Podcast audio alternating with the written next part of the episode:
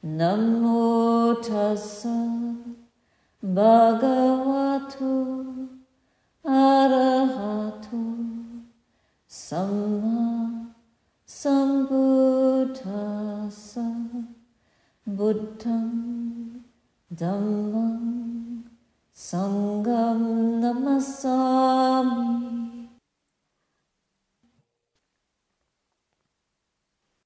Here on retreat, we can contemplate our relationship to everything in our life and ask, what do we cherish? We should especially ask, what qualities of the mind or the heart do we value the most? We never wish for pain or disappointment in life, but these things come and rather than be afraid of them or be negative, we can look at what blessings they bring. Even the spiritual riches that we would never be able to realize without these struggles or losses. Doing this has really helped me to contemplate why I've chosen this direction, and what makes it possible to keep going. So, I'd like to share with you how that process has evolved for me in difficult times. There was a wonderful Jesuit monk from India, Anthony de Mello. Wise, funny, compassionate, a gifted visionary. And his favorite story was about a wandering monk who found a beautiful stone. And then he met a traveler. When they were sitting and having a cup of tea, the monk showed the traveler the stone. He became fascinated by it. So he said to the monk, Could I have that stone? So he gave it and the traveler went on his way delighted, but he didn't get any special blessing from it. He felt regret that he asked for a material object, and he wished he could meet him again. One day he met the same monk, and he said, Please teach me what enabled you to give away this precious stone. The real gift was the gift of generosity, being able to give away something we really treasure. It's not what we give up, but that it's very meaningful to us, and we're able to let it go. In the process, by letting it go, we receive a greater joy. We're so enriched when we cherish goodness and also when we share that for someone else's happiness. That's what the Buddha is teaching us, and that's what we have to do. When we first sit down to meditate, usually we're just following instructions. We may not know why we're doing it or what the results will be. What's supposed to happen? We're just following a formula and we trust it enough to take on this practice and we try it out. It's amazing how it becomes our own, how each of us discovers the way. We start to explore our inner universe and we see what is possible. Like when we first started this retreat, you may have come for a reason. But now on day six, you have a different idea about why or what you're doing here. and maybe a little more confidence. You start to be creative. If we stay present and we really get drenched in this moment, we can experience a very different feeling. And our whole relationship to the practice can change. It would be a big mistake for anyone who becomes a monastic to think that just by shaving your head and wearing a robe, you're a nun or a monk. Because that's just the exterior. The real renunciation is much more than that. It's much more than just being able to chant in the right place or follow a formula. But it really hit me profoundly, and it seems to hit me more and more as I become more soaked in the Dhamma. When I left the monastic community, I thought that practicing in solitude would be very good. I wanted to be alone for one year and not have to fulfill a formula of ritual and tasks to sit straight and look good because a lot of the times we were in the public eye. You can't just stay in your kuti in the trees and have nice sangha to sit and meditate with because all the demons and the maras that we dance with will follow us. They're sticky and they come all the way into the mind day after day, wherever we are, wherever we travel, even if we circle the whole world. You cannot get away from the suffering. Changing the players or who we live with doesn't help us get away from our suffering. I had to learn this, and it was a blessing. The whole practice really shifted gear when I started to be on my own. On the one hand, I could experience loneliness. Where were my spiritual companions? But at last, I realized that I had brought them all with me. And I was not alone at all. As a solitary nun, conditions were so different. I was staying in a small, isolated coastal village, and a few supporters were signed up on a rota system, and there were no backups. If one of them forgot, then I didn't get anything. And for a few months, the dana meals were pretty erratic. So I had to practice with being hungry and feeling the vulnerability of that. Sometimes I felt like a little bird I really knew the taste of homelessness for the first time because I didn't have the security of the monastery. I had the ideal to live as a hermit, more simply and with few possessions, like my first teacher, who lived in a very austere way. But I had no idea how tough it would be. I wanted to be poor, but I didn't realize what hunger would be like. Because the monastery is well provided for. We have electricity, we have shelter, and constant support. And I thought the real monastic way is to sit at the roots of trees and receive the alms food in your bowl every day. Suddenly, alone in my kuti, all those supports were stripped away.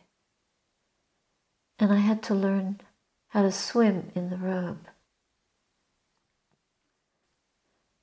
And that vulnerability brought up a lot of fear. Yet I could see the value of this hardship. It forced me to lean inward on my faith in the Dhamma. People used to come and offer a meal, but one time I was horrified when the meal didn't come. There was a terrible storm and no one appeared. I panicked. I was already eating a little, and less than that seemed too hard to bear. I forgot how attached I was to this idea of practicing alone. I had so idealized that life. But when I was in it, I saw these practical aspects of getting the four requisites and what it felt like when it didn't work. I got really scared. How am I going to live like this? What's going to happen? That day there was a heavy gale. There were no cars. It was a weekend. Actually, I thought everybody had slept in and forgotten me, so it felt as if nobody cared. I tried to meditate and to practice mind over matter. I tried to force the fear away and encourage myself. I'll get through this. But it was coming from ego. I thought I could hold it together no matter what. But fear kept taking over. I thought maybe I don't deserve to be fed or my practice isn't up to scratch. All these habit voices crowded in, and I couldn't shut them out. Suddenly, there were steps on the stairway and the sound of a plastic bag rustling outside my door, and my heart leapt with gratitude and joy. Maybe they're just bringing me a bag of rice uncooked, and I'm not allowed to cook. But just the fact that somebody had come, was interested, and cared gave me strength. But I did see my faith evaporate in the jaws of fear. And I saw that to survive in these conditions, I had to let go all my ideas and just come down to earth. And I had to feel the, the Dhamma rise up in me and make a determination to just sit and practice, even if nobody comes. I'm not going to fall apart. I reflected on how being challenged drew out a creativity and a verve to face things and to make it work.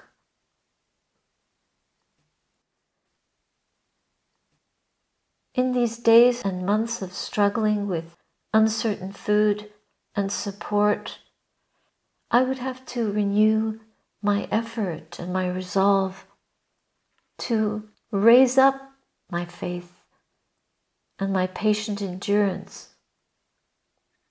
These qualities that the Buddha praised so highly.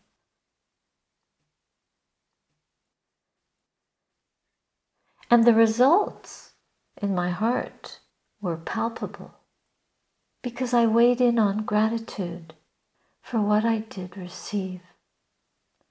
And that vanquished the fear of not receiving enough. I was grateful for the test of my faith because it made me stronger. It reminded me of a potter making a pot. When the clay is unfired, it breaks more easily. And I think that being put in the oven like that and having to burn in a way strengthened me. I pulled myself together. I was clinging to the practice like a life raft, and more and more turning the mind to gratitude for the teaching, to gratitude for the Buddha, the Dhamma, and the Sangha. And I would chant to bless my own predicament, to drown out the old rantings of the ego because I didn't want to forget the power of the Dhamma. So that was the obstacle I experienced during my retreat. And it was a wonderful opportunity to learn that without joy, without gratitude, and without that connection to devoted supporters, I couldn't do this hermit practice. And I couldn't do it without food. We have to be fed.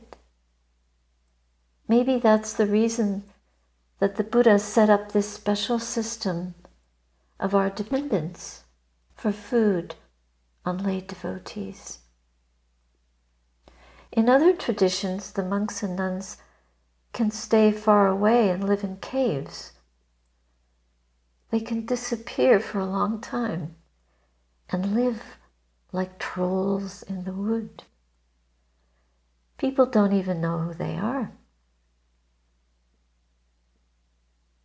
I remember once when I was traveling in India and I was staying at a temple in a Himalayan village. One afternoon I was sitting in my room and suddenly there was a knock on the door. Some of the villagers told me that there were these yogis that lived in the mountains and they were rarely seen, but everyone knew they were there. They might come down and collect food that people left out for them, but they never saw them. I opened the door and there was this wild looking man with long hair, bearded, in ragged clothes. He was just like a sadhu, a mendicant. And I knew intuitively that he was okay, so I invited him in and I said, Would you like a cup of tea? And he said, All right. I boiled the kettle and he asked me a few questions about my practice. This was in Hindi because I could speak quite a bit at that point. After a while, he got up. He didn't even take his tea. Then he paused and said, It's a razor's edge. And he left, just like that. It's a razor's edge. I know. I will never forget that. And during the first year, when I was alone away from the monastery, I felt it. I was far from the rota to receive dana, where you always get a meal. Now there was no one nearby to feed me. And I remembered it's a razor's edge. You can't will yourself to do this from ego or by following a formula. You have to search within your heart for the strength to trust and endure, even through times of such vulnerability. And we need spiritual friends. The Buddha created this connection between monastics and laity as spiritual friends to each other. So I can't do this without the food that you bring. My whole body is made up of alms food given through the kindness of people like you. All this comes in the act of giving up the world. I didn't realize the power of that renunciation. I had no idea what I was getting into. But I went in wholeheartedly. I asked to take the precepts for three months. And Sayadaw U Pandita, my teacher and preceptor, instructed me in your case, for life or nothing. I was at the height of my career and I loved my work.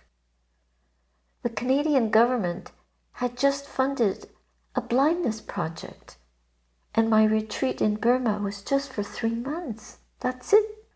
Shave my head and see what it's like.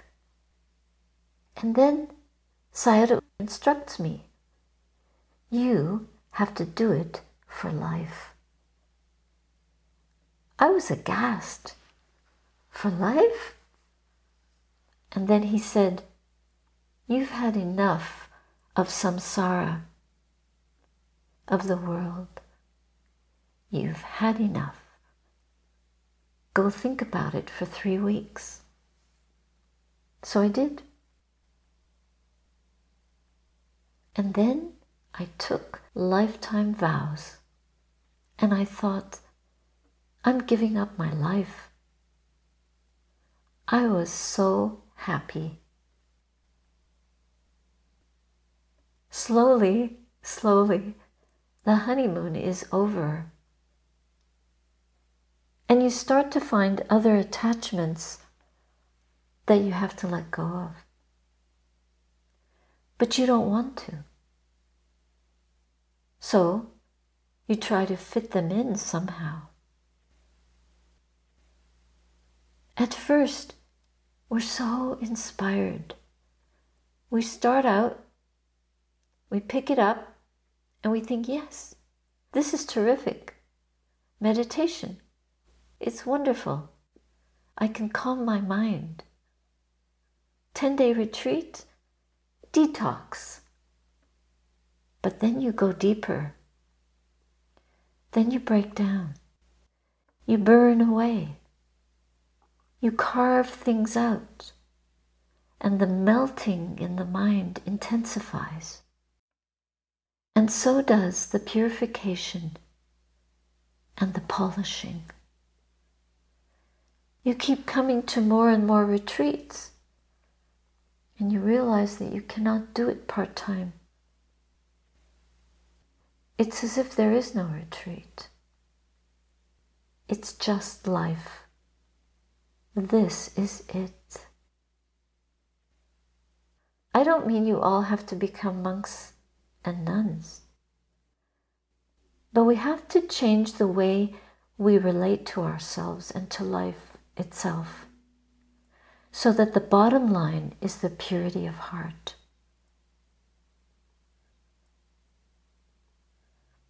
We take care of ourselves first and foremost by protecting our virtue. With a pure heart, with a code of behavior, with right speech and right action, caring, practicing kindness and wholesome thoughts to ourselves and to others, we learn.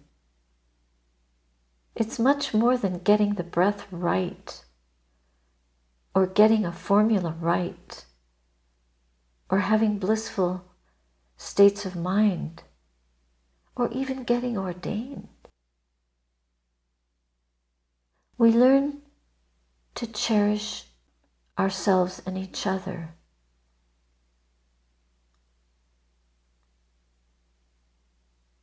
So often we wear the robe to look right, to sit right, to chant right, to be accepted. Everything is about doing it right. But true liberation of the heart is deeper than that. It's a profound renunciation. You can shave your head, but if you haven't shaved your heart, it can be just like a costume. You've never really ordained. To ordain means to make sacred. It's like taking up the holy chalice. That's not part time. Part time leaks. Part time is like a bucket that is cracked. We have to use this holy life or the path of holiness to guard our moral integrity, to protect us from what is harmful. We no longer look with the eyes of greed or ill will or distorted perception. That way we will never crack. Then the chalice that we pick up will never break. I took these vows never to be given up. I took them for life, to develop within myself a lifeline to the Dhamma. And it's life saving. I was following the injunction of my most precious first teacher, a saint from the villages of northern India, who had encouraged me to take the robe. And when Sayadaw insisted that it be for life or nothing, I chose that out of profound faith. And through his witness, that vow, that commitment to the precepts holds me up. Every time I had a crisis or felt that I couldn't do this or that I'm falling apart and can't keep going, I remembered my vows. I would just pick myself up and push. Maybe that's how people can get up a mountain like Everest. They have to push themselves to reach the peak. This is an Everest. You think it's just some 10 day retreat and you get some blissful states of mind. We're still full of greed, hatred, and delusion as soon as we get back into life. What else can happen? What next? But to give up the comforts, we have to keep giving them up all the time. We have to examine our relationship to everything in our life our friends, our jobs, our attitudes, and practice harmlessness. So, going back into life, pick it up. Pick it up the way you pick up the breath. Keep examining it. And inside that moment of experience, even if you find anger in your heart or a pain you can find the way to approach it, to resolve it, to understand it, to touch it with compassion. That's how we treat all the precepts. The Dhamma bestows integrity. It makes us whole. Then the ability to renounce, to let go, happens by itself. It's not that we give things up, it's that they give us up. We remain connected to the Dhamma and we return to it again and again, more purified each time. We see the genius of the Buddha to have understood this simple, profound teaching, learning how to give up, how not to cling, not even to our bodies. Otherwise, we will never find peace. When we let go, it's an act of forgiveness. We can learn this by looking into the heart with faith, knowing that even if we have to experience the darkest night of the mind, it's stormy, and we have memories like a tornado. And because we're willing to be patient, we wait, we touch the breath, we connect to the darkest moment, and we come to an emptiness the totality of unvanquished trust. Our true place of refuge is staying with the process, remembering the Blessed One. What happens? We find ourselves letting go. The breath rises up to hold us. In the middle of the storm, someone comes to feed us. The mystery of that. And the willingness to endure the moment, the pure love, the pure breath, the only breath. It contains all our pain, all our sorrow all our grief, all our anxiety.